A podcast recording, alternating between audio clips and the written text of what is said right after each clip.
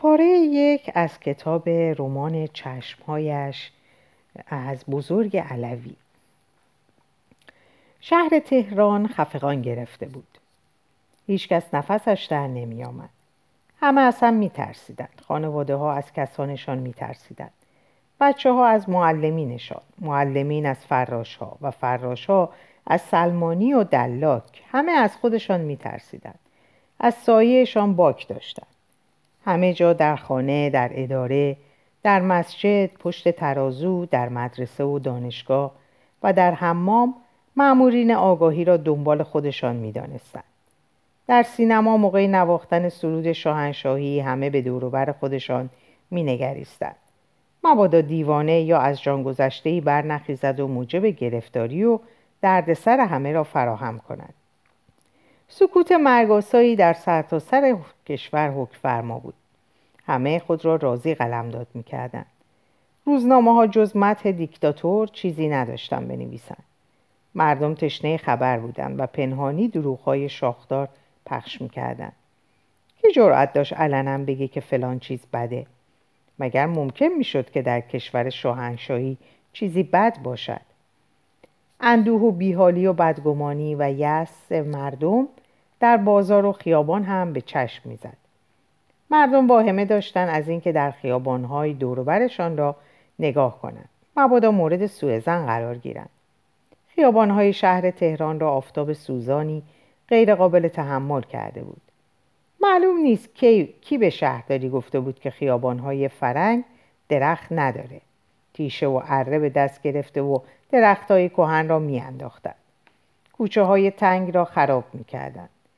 بنیان محله ها را برمیانداختند مردم را بی خانمان می و سالها طول می کشید تا در این بر برهود خانه ای ساخته بشود. آنچه هم ساخته می شد تو سری خورده و بیقواره بود. در سرتاسر سر کشور زندان می ساختم و باز هم کفاف زندانیان را نمی‌داد. از شرق و غرب، از شمال و جنوب، پیرمرد و پسر بچه ده ساله، آخوند و رعیت، بقال و همامی و آبوسکش را به جرم اینکه خواب نما شده بودند و در خواب سقوط رژیم دیکتاتوری را آرزو کرده بودند به زندان ها انداختند همه شاگرد مدرسه می گرفتند هم وزیر و هم وکیل یکی را به اتهام اینکه در سلمانی از کاریکاتور روزنامه‌ای در فرانسه درباره شاه گفتگو کرده بود می گرفتند. یکی را به اتهام اینکه در ضمن مسافرت فرنگستان با نمایندگان یک دولت خارجی سر و سری داشته و دیگری را به اتهام اینکه سهام نفت جنوب را پنهانی از دولت به سرمایهداران انگلیسی فروخته است. در چنین اوضاعی در سال 1317 استاد ماکان درگذشت. استاد بزرگ نقاشی ایران در صد سال اخیر بود. پس از چند قرن باز آثار یک نقاش ایرانی در اروپا مشتری پیدا کرده بود. و مجلات هنری اروپا و آمریکا پرده های او را به چاپ می رساندن. از کسانی که روزی ورود او را در مدرسه و در مجالس با هلهله استقبال می کردن عده کمی جرأت داشتند که با او ابراز دلبستگی کنند. در پنهان اشخاصی وجود داشتند که می‌دانستند استاد ماکان یکی از کسان کمی بود که جرأت و دلیری به خرج داد و با دستگاه دیکتاتوری دست و پنجه نرم کرد. درباره او داستانها نقل می‌کردند. می‌گفتند از هیچ محرومیتی نهراسید. به هیچ چیز دلبستگی نداشت. جز به نقاشی به هیچ چیز پایبند نبود. فشار دستگاه پلیس دیکتاتوری کمر او را خم نکرد. تهدید در وجود او کارگر نبود. مواجب او را قطع کردند. بی به خرج داد. از تهران تبعیدش کردند. سر حرف خود ایستاد و در غربت دور از کسان و دوستان درگذشت. عوام می‌گفتند که عشق زنی او را از پا درآورد. فهمیده ها معتقد بودند که عشق به زندگی او را تا پای مرگ کشاند. روزی که خبر مرگ او در تهران منتشر شد دوستان و نزدیکانش بیخ گوشی با هم صحبت می‌کردند. می‌گفتند یکی دیگر هم به سکته قلبی درگذشت. چون روزنامه ها معمولا قربانی های حکومت را که در زندان و تبعید جان می‌دادند مبتلایان به چنین بیماری قلمداد می‌کردند. شاید به تحریک یکی از دوستانش که در دستگاه دولتی نفوذ داشت شاید هم به ابتکار خود حکومت که از نفوذ معنوی استاد در میان مردم فهمیده مردم فهمیده با خبر بود به قصد سرپوشی جنایتی که رخ داده بود از او تجلیل کردند و گفتند حالا که یکی از دشمنان سرسخت استبداد نابود شده خوب است از مرگش حد اکثر استفاده بشود. مبادا پس از سر و صدایی که یک رئیس شهربانی فراری در دنیا را انداخته بود جهانیان یقین حاصل کنند که استاد را در ایران کشتند. در هر حال در مسجد سپه سالار ختم دولتی گذاشتند. جنازهش را با تشریفات شایستهی به تهران آوردند و در حضرت عبدالعظیم به خاک سپردند.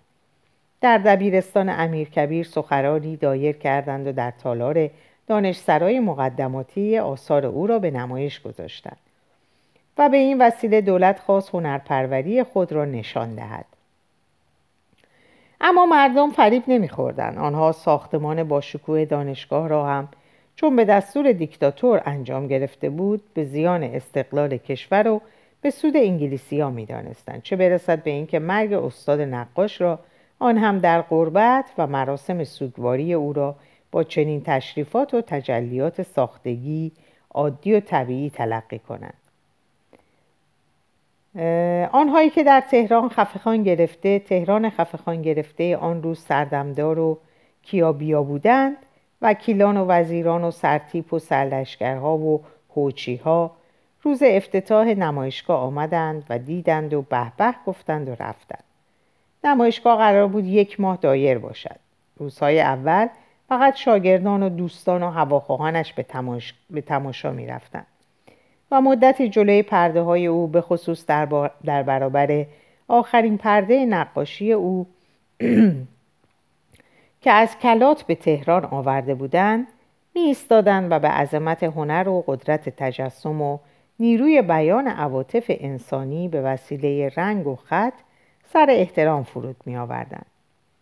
بعد از ظهرها وزارت فرهنگ برای حفظ آبرو حیثیت زمامداران شاگردان مدرسه را دسته دسته به دانجا میفرستاد. اما از هفته دوم تماشای آثار استاد نقاش جنبه عمومی و ملی به خود گرفت.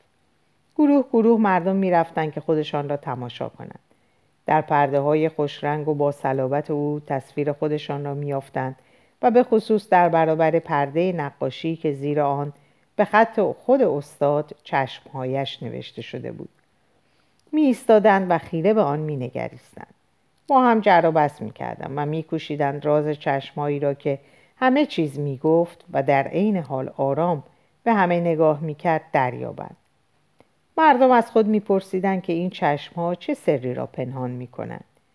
چه چیز را جلوگر می سازند و هر کس هر چه فهمیده بود می گفت اما نظرها متفاوت بود و به همین جهت جر و بس در می گرفت. در اواخر هفته دوم ازدهام به حدی شورانگیز شد که دولت و دستگاه شهربانی تماشای تابلوهای نقاشی را نمایش دست جمعی مردم ناراضی به زیان حکومت تلقی کردند و در نخستین روزهای هفته سوم نمایشگاه را تعطیل کردند. پرده چشمایش صورت ساده زنی بیش نبود. صورت کشیده زنی که زلفایش مانند غیر مذاب روی شانه ها جاری بود. همه چیز این صورت محو می بود. بینی و دهن و گونه و پیشانی با رنگ تیره نماینده شده بود. گویی نقاش می‌خواست بگوید که صاحب صورت دیگر در عالم خارج وجود ندارد و فقط چشمها در خاطره او اثری ماندنی گذاشتند. چشمها با گیرندگی عجیبی به آدم نگاه می‌کردند. خیرگی در آنها مشهود نبود اما پرده های حائل بین صاحب خود و تماشا کننده را میدریدند و مانند پیکان قلب انسان را میخراشیدند. آیا از این چشما میبایستی در لحظه بعد اشک بریزد؟ یا اینکه خنده تلخی بجهد؟ اما دور لبها خنده محسوس نبود. آیا چشمها تنگ و کشیده بودند که بخندند و تماشا کننده را به زندگی تشویق کنند؟ و یا دلخسته ای را بچزانند آیا این چشم ها از آن یک زن پرهیزکار از دنیا گذشته بود؟ یا زن کامبخش و کامجویی که دنبال تومه میگشت یا اینکه در آنها همه چیز نهفته بود؟ آیا می‌خواستند تومه ای را به دام اندازند یا لح طلب و تمنا می‌زدند؟ آیا صادق و صمیمی بودند یا موزی و گستاخ؟ عفیف یا وقیه آیا بیاعتنایی جلوگر شده بود یا التماس و التجا؟ اگر التماس می‌کردند چه می‌خواستند؟ این نگاه این چشمای نیمه خمار و نیمه مز چه داستانها که نقل نمی‌کردند همه چیز این صورت عادی بود. پیشانی بلند بینی کشیده و قلمی چانه باریک گونه های استخوانی زلفای ابریشمی لبهای باریک جمعا اثر خاصی در بیننده باقی نمیگذاشتند صورت از آن زن بسیار زیبایی بود اما آن چیزی که تماشاچی را مبهوت می‌کرد زیبایی صورت نبود. معما و رمز در خود چشمها بود. چشمها باریک و مورب بودند. گاهی وقتی آن را تماشا می‌کردی اشک از چشمایت جاری می‌شد. گاهی برعکس تخیل بیننده زنی را جلوگر میساخت که دارد با این نگاه نقاش را زجر می‌دهد. آن وقت تنفر انسان برانگیخته می‌شد در صورتی که دوستان و نزدیکان استاد معتقد بودند که در زندگی او زن هیچ وقت نقشی نداشته است. تنها یک زن گویی مدتی مدل نشسته بوده و از آن زن نه صورتی در دست است و نه در آثار نقاش شبیه او دیده می شود. وقتی او را از تهران تبعید کردن مجرد بود. کسی سراغ نداشت که زنی در زندگی او اثری باقی گذاشته باشد. سه سال خورده ای در کلات به سر برد و آنجا مرد. در یکی دو روز اول روزنامه ها این حادثه مهم را اصلا قابل توجه ندانستند. فقط در روزنامه رسمی دولتی با دو سطر اشاره به مرگ استاد شد. ناگهان همه اشک تمساه ریختند و از غروب یک ستاره درخشان در افق هنر ایران سخن گفتند. آنهایی که استاد را می شناختند می گفتند به فرض اینکه حادثه مهمی در زندگانی او رخ داده باشد که به تبعید و مرگ او در کلات منتهی گردد. اما استاد این مرد خاموش که جمله هایش از دو سه کلمه تجاوز نمی کرد و تا از او سوالی نمی کردن جوابی نمی‌داد. آن هم فقط با آره یا نه آدمی نبود که رازهای درونیش را به کسی بگوید. آن هم به زن جوانی با چنین چشمانی. یک نکته مسلم بود. استاد تودار بود و راز, پنهان، راز پنهان کن. از دستگاه دیکتاتوری هم دل خوشی نداشت چون در حالی که شاعران دوران هر روز غزلها در مت شاه می‌گفتند و کاسه ها میلیسیدند. کسی سراغ ندارد که استاد تصویری از شاه کشیده باشد. مریدان استاد از خود میپرسیدند چرا اسم این پرده را چشمهایش گذاشته. ممکن بود اسم آن را چشمها گذاشته باشد. اما چشمهایش یعنی چشمهای زنی که استاد به او نظر داشته. پس طرف توجه صاحب چشمها بوده نه خود چشمها. زیر تابلو روی قاب عکس استاد به خط خود نوشته بود چشمهایش. یعنی چشمای زنی که او را خوشبخت کرده یا به روز سیاه نشانده. چشمای زنی که در هر حال در زندگی استاد اثر سنگینی گذاشته و نقاش را برانگیخته است که در غربت انگامی که زجر ستمگران نامرد را تحمل می کرد به فکر آن زن صاحب چشم ها باشد و تصویری ولو خیالی از او بسازد. شکی نیست که این تصویر خیالی است زیرا هیچ کس سراغ ندارد که استاد در زندگی عادی با چنین صاحب صورتی آشنایی و سرکار داشته باشد. شاید هم بتوان تصور کرد که اگر این زن در زندگی خصوصی استاد دخالتی نداشته و نمی‌توانست دست داشته باشد اقلا در زندگی اجتماعی او که به تبعید وی در, کلات و مرگش منتهی شده موثر بوده است. کنجکاوان بسیار, کنجکاوان بسیار گشتند که صاحب این تصویر را پیدا کنند آنهایی را که در دوروبر استاد بودن از مد نظر گذراندند تصویر را شبیه هیچ یک از زنان دوستان و شاگردانش نیافتند پیش ماکان چند دختر از خانواده های اعیان تهران نقاشی یاد می گرفتن. استاد به خانه های آنها می رفت اما این دختران همه بچه سال بودند و هیچ کدامشان شباهتی به این تصویر نداشتند. و علاوه آنها هیچ کدام شایستگی نداشتند که با مرد با اراده ای چون استاد را از مسیر عادی زندگی به در اندازند. تا آن حد که در کلات زیر دست معمورین پلیس با تمام محدودیت هایی که از لحاظ وسایل کار نقاشی برای او فراهم ساخته بودند باز هم به فکر ساختن صورت او بیفتند. اما آن زنی که مدل نشسته بود به کلی ناشناس است. کسی او را ندیده. استاد در هیچ محفل و در هیچ مجلس عمومی با او خود را نشان نداده. تنها آدمی که از وجود این زن ناشناس اطلاع قطعی دارد آقا رجب نوکر نقاش است و او هم چیزی در این خصوص به یاد ندارد و اگر هم می‌داند چیزی نمی‌گوید و یا نمی‌خواهد بگوید. و علاوه آقا رجب می‌گوید که او شباهتی ما بین چشمای این تصویر و صورت آن زن ناشناس نمی‌بیند. به چه قصد این صورت را ساخته بود؟ آیا به این منظور که از قربت پس از مرگش هدیه‌ای برای معشوقش فرستاده و بدین وسیله وفاداری و دلدادگی خود را بروز داده باشد؟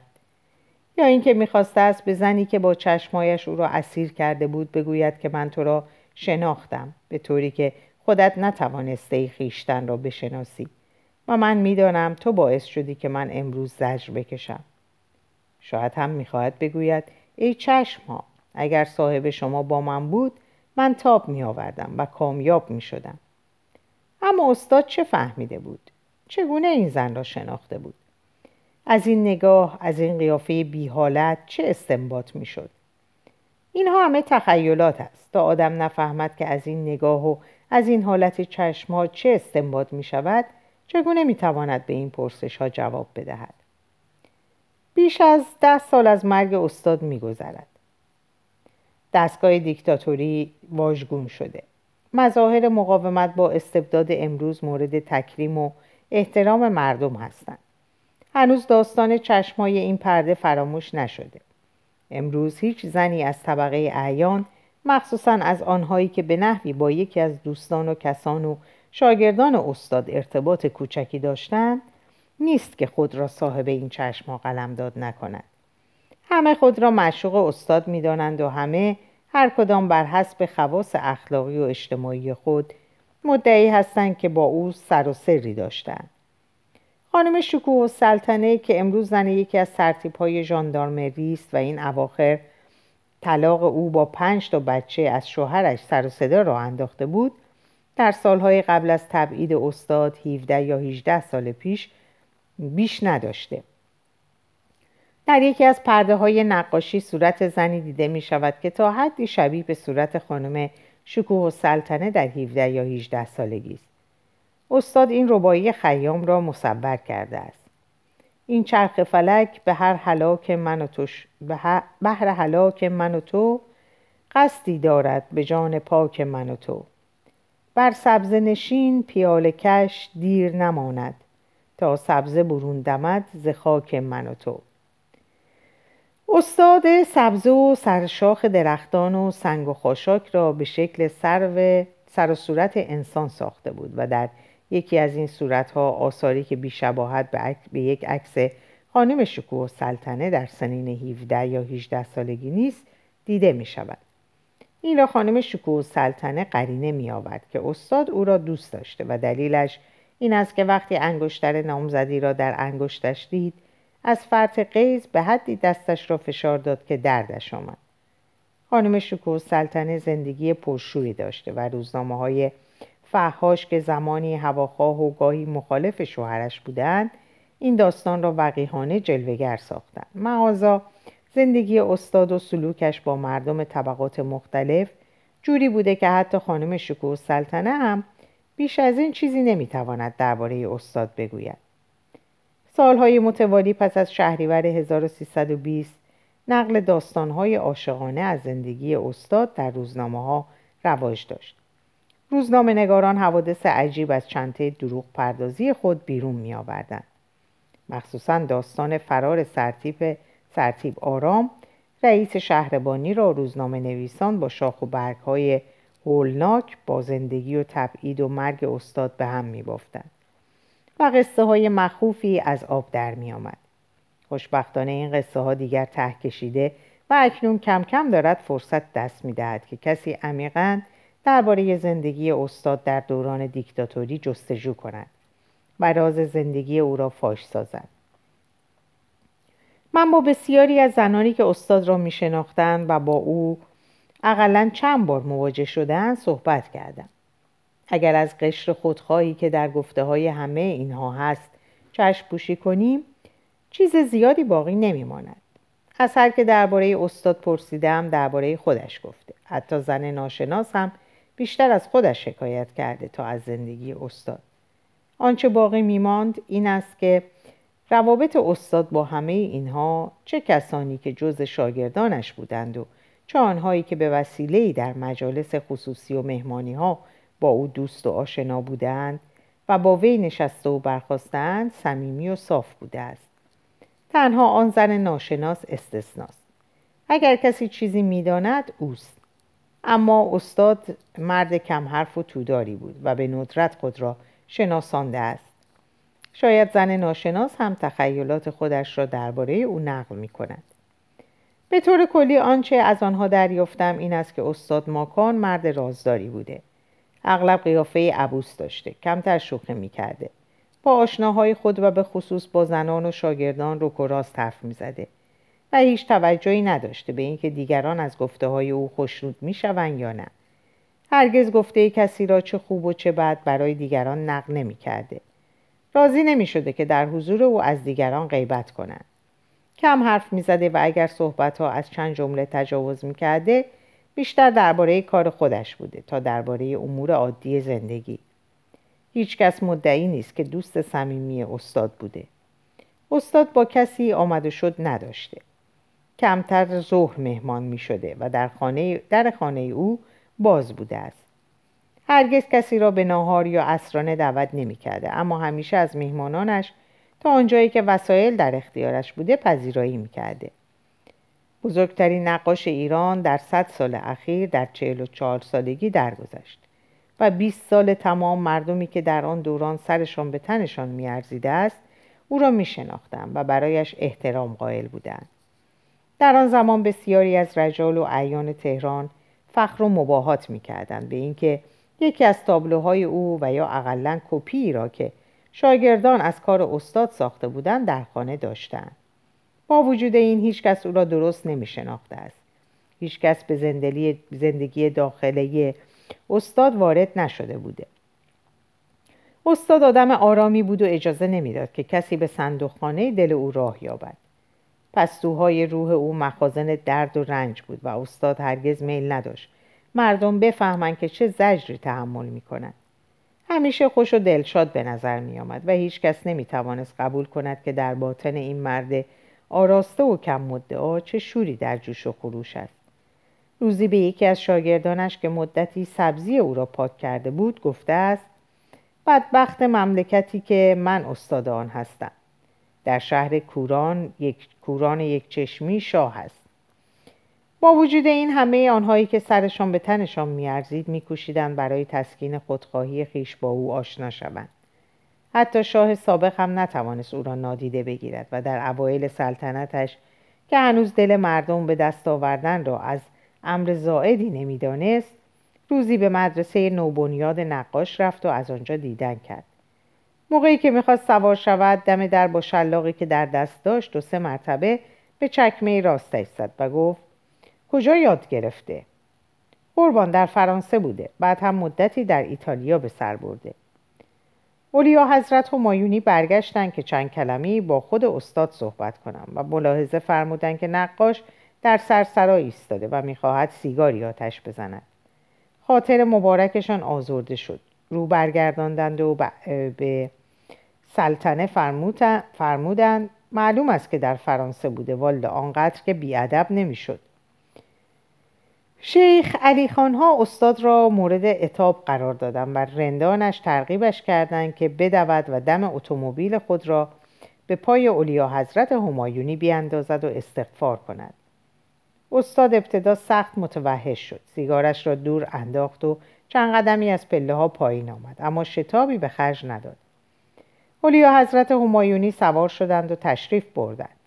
همین حادثه باعث شد که وزارت فرهنگ و وزارت صنایع و وزارت بازرگانی و پیشه و هنر و وزارت اقتصاد ملی و اداره کل هنرهای زیبا هرگز توجهی به این مرکز هنری نکردند. تا آنکه بالاخره کار استاد به کلات کشید و آنجا درگذشت. تمام رجال آرزو داشتند که استاد, استاد صورت آنها را بسازد. می آمدند و از او خواهش می‌کردند التماس می‌کردند.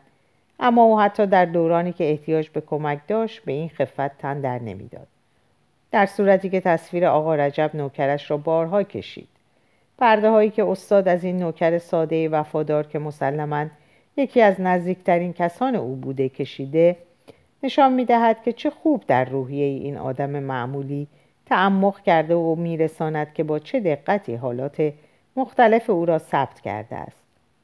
شاید دلیل مهم دوستی و علاقه استاد با این دهاتی همدانی این بوده است که استاد بعضی از صفات خود را در نوکر صدیقش منعکس می‌دیده. آقا رجب هم رازدار بود و دشوار می‌شد چیزی را که خودش نمی‌خواست از او درآورد. استاد آقا رجب را در یکی از دهات اطراف همدان به اسم ورزک پیدا کرده بود. نقاش در شب محتاب روی بام دراز کشیده بوده است و صدای گریه بچه ای که از خانه همسایه می آمد نگذاشت بخوابد. نزدیک سحر استاد بی مقدمه به سراغ بچه می رود. می بیند که بچه دو ساله اسهال گرفته. قی می کند و دارد می میرد. آقا رجب و مادر بچه کنار گهواره کثیف کس کرده و هر دو منتظر مرگ او بودند. استاد بچه را در آب گرم می شوید. او را در یکی از پیراهنهای خودش می پیچد و چند تا قرص به او می دهد. و روز بعد که بچه حال می آید استاد با آبرنگ تصویری از او می کشد و به پدرش می بخشد. دو سال بعد آقا رجب با بچه دومش که گرفتار همان بیماری شده بود با زنش و بچه چهار سالش در خانه استاد سبز می شود. نشانی استاد را از کربلای حسین پیشکار خان پیشکار خان گرفته بود و آمده بود که استاد بچهش را شفا بدهد. چون در دهات همدان کسی از این معجزه ها بلد نبود. از آن زمان آقا رجب و زنش و بچه هایش در خانه استاد ماکان منزل دارند. اقلا بیست و چند طرح تا آنجا که من اطلاع دارم استاد از این جا چاکر صدیق باقی گذاشته و او را در حال غضب، استراب، ترس، دستپاچگی و بیحالی نشان داده. در یکی از این طرحها آقا رجب خوابیده و وضع تنه و بازوها و لنگ درازش با چند خط نمایان است. قیافه آرام و غیرقابل نفوذ به نظر می رسد. استاد سعی کرده که باطن او را نشان بدهد اما چیزی دستگیر تماشا کننده نمی شود. فقط آنچه هویداس اثرات دردناک یک گذشته پرمشقت است. دو سه پرده آبرنگ یا رنگ روغنی از آقا رجب در موزه مدرسه نقاشی به نام استاد باقی است. و خود او هم هنوز در این مدرسه که تا به حال چندین بار اسم عوض کرده اگرچه ظاهرا فراش است و حقوق فراشی می‌گیرد اما در واقع بزرگتر و همه کاره است به طوری که من جرأت ندارم بدون اجازه او تابلوها را جابجا جا کنم. آقا رجب حرفی نمی‌زند. از گذشته استاد هیچ یادش نیست. حتی وقایع مهمی, مهمی را که همه می‌دانند به زور باید به یاد او آورد آقا رجب می‌گوید استاد فقط یک بار حاضر شد که تصویری از یکی از رجال بکشد و آن رجل خیلی تاش بود که در بهبهه قدرت و کبکبه از مسافرت فرنگستان به ایران برگشت برگشته بود در آن دوران اغلب مردم از او پیش از شاه حساب بیش از شاه حساب می و واقعا او را دیکتاتور ایران می. روزی موقعی که خیلتاش در پاریس بود عکسی از او در ایلیوستراسیون دیده شد. خیلتاش دارد از پله های قصر الیزه پایین می آید می‌گویند وقتی استاد این عکس را دید خوشش آمد و گفت به اندازه یک سر و گردن از اربابش بزرگتر است. کاش بتواند ابروی ایران، آبروی ایران را حفظ کند. من این عکس را در ایلوستراسیون دیدم. خیلتاش با سینه پهن و سربلند در حالی که هیچ چیز ساختگی در حرکاتش دیده نمی شود دارد با وقار و ابهت مانند اینکه موفقیت بزرگی نصیبش شده از پله ها پایین می آید. وقتی خیلتاش به ایران آمد استاد در حضور دوستانش ابراز تمایل کرد که صورت وزیر را بسازد. چند روز بعد حضرت اشرف خودشان بیخبر به خانه استاد آمدند. نیم ساعتی به تماشای کارهای استاد پرداختند و بعد فرمودند شنیدم شما شاگرد استفانو ایتالیایی بوده اید. او را در سفر اخیر در پاریس دیدم. با خودش هم آشنا شدم. او به من گفت که شما شاگردش بوده اید. اما من هیچ شباهتی و یا اقلا تأثیری از او در کارهای شما نمی بینم. استاد گفت چطور می خواهید کارهای ناچیز مرا با آثار استفانو مقایسه کنید؟ من یکی از شاگردان او بودم. طبیعی است که اثرات تعلیمات او در کارهای من هویدا نیست. با وجود این من سعی می کنم که پیرو و مکتب او باشم. خیلتاش لبخندی زد و گفت شما هم آنقدر مدسته نباشید. از چند روز بعد خیلتاش هفته دو سه ساعت هر وقت فرصت می‌کرد مخصوصا وسط روز میآمد و کتابی در دست می‌گرفت و می‌خواند و استاد صورت او را می‌کشید. پس از دو سه هفته شاید روز پنجم و ششم خیلتاش انگامی که روی صندلی راحت نشسته بود و کتاب می‌خواند و استاد داشت با آب رنگ کار می‌کرد رویش را از کتاب برگرداند و گفت اولیا حضرت همایونی به کار شما بسیار علاقمند هستند. استاد چشمش را از تخت شستی که در دستاش بلند کرد و بیخیال گفت تشکر می‌کنم. خیلتاش مدتی شاید یک دقیقه تمام به صورت استاد خیره نگاه کرد. البته می‌دانست که این گفته او تاثیر خوشی در نقاشی داشته است. اما وقتی دید که در قیافه استاد هیچ عکس عملی مشهود نیست شاید تشکر می‌کنم را هم فکر نکرده گفته صورتش سرخ شد و خون توی چشمهایش دوید. مسلم است که خیلتاش منتظر تملق و ریا از جانب استاد نبود اما دیگر توقع بیاعتنایی هم نداشت. خیلتاش منتظر شد تا نقاش, او، نقاش به او نگاه کند و همین که استاد قلمویش را به رنگ آغشته کرد و می‌خواست روی پرده بکشد. نگاهش به صورت وزیر افتاد و از قیز و غضب او تعجب کرد. در همین لحظه خیلتاش پرسید میل نداشتید تصویری از اولیا حضرت همایونی بکشید؟ رنگ از صورت استاد پرید. لبهایش مثل گچ سفید شد. خنده دروغینی کرد و قلمو را روی میز گذاشت. تخت شستی را از روی شست درآورد. از پشت تابلو آمد این طرف و گفت نه خیر قربان من تصویر کسانی را که میل دارم می‌کشم. این صورتهای دوروبر خودتان را تماشا کنید. اینها را من دوست دارم. چشمای حضرت اشرف پر از خون شد. نگاهی به تابلوهای اطراف انداخت و دهان باز مارگیری که می‌خواهد سر مار را گاز بگیرد تنفر او را برانگیخت. استاد داشت از جا در می‌رفت اما خیلتاش که مرد مسلط تری بود از روی صندلی برخاست. دستی روی شانه او زد و گفت من برای شما احترام قائلم وضع شما را می‌فهمم. چه احترامی؟ خیلتاش دوید توی حرف استاد. سخت نگیر مرحمت شما زیاد. استاد مدتی در اتاق تنها بود. نیم ساعت بعد که نوکرش وارد اتاق شد دید روی چارپایه کنار پنجره نشسته. سرش را در هر دو دستش گرفته و آرنجهایش را روی درگاه گذاشته و داره خیره به آسمون نگاه می‌کنه.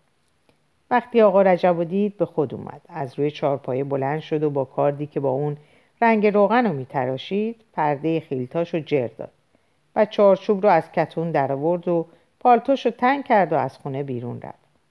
آقا رجب یادشی که استاد روزی نامه به اون داد و اونو به وزارت خونه برد و به پیش خدمت اتاق حضرت اشرف تسلیم کرد و دیگه خیلتاش رو در خونه استاد ندید. چند روز بعد همون پیش خدمت مخصوص مخصوص اتاق حضرت اشرف نامه ای آورد که به آقا داد. من این نامه خیلتاش رو میان اوراق استاد پیدا کردم. اینک عین نامه. استاد گرامی متاسفم که تصویر مرا ناتمام گذاشتید. امیدوارم هر وقت فرصت کردید به اتمام آن همت گمارید. ارادتمند خیلتاش. با وجود این خیلتاش همیشه در حضور جمع احترامات استاد را مراعات می‌کرد. در همان ایام یکی از دانشمندان به نام هند به ایران آمده بود. در تالار وزارت فرهنگ که گنجایش 200 تا 250 نفر آدم را داشت مجلسی به افتخار او ترتیب داده بودند. در دو صفحه اول سردمدارها نشسته بودند. همه وزیران و جمعی از وکیلان و بادمجان دور قابچین ها حاضر بودند. در صفحه پنجم استادی دیده می‌شد. سه دقیقه قبل از ورود دانشمند هندی خیلتاش وارد تالار شد. فوری آنهایی را که در دو سه ردیف اول نشسته بودند از جا برخواستند خیلتاش بی به همه کس جای خود را پیدا کرد و نشست. همه نشستند بعد متوجه نخست وزیر که دو سه صندلی آن طرفتر نشسته بود گردید. همین که بلند شد پیش نخست وزیر برود چشمش به استاد افتاد و گفت سلام عرض کردم. نقاش متوجه نشد. سه نفر با صدای بلند گفتند جناب استاد حضرت اشرف اظهار لطف فرمودند. استاد نیمخیز بلند شد. سری تکان داد بدون اینکه در قیافش علائمی از شادی و یا خشونتی دیده شود. خیلتاش گفت استدا می‌کنم استدا می‌کنم. وقتی حوادث زندگی استاد را حلقه حلقه به هم زنجیر می‌کنیم می‌بینیم که سری در زندگیش نهفته است. این حوادث پیوسته و یک دست نیستند. با وجود این پیداست که رشته اسرارآمیزی از میان همه آنها میگذرد و تا این رشته کشف نشود نمی‌توان حلقه ها را به هم پیوند داد. کسی که از شاه سابق حراسی در دل به خود راه نمی‌داد و با خیلتاش آنطور رفتار می‌کرد مرقوم نمی‌شد. مرعوب هم نشد به طوری که بالاخره در تبعید جان داد. شاید هم کشته شد. چنین مردی چطور ممکن است اسیر چشمهای زنی شده باشد؟ من از همان روز اول که به فکر نوشتن تاریخ زندگی نقاش بزرگ ایران افتادم یقین کردم تا آن زن ناشناس صاحب چشمهای پرده پیدا نشود آنچه من می‌توانم بنویسم همین است که در نوزنامه ها نوشته شده. من استاد شهربانی را هم خواندم. آنجا هم هیچ اثری نیست.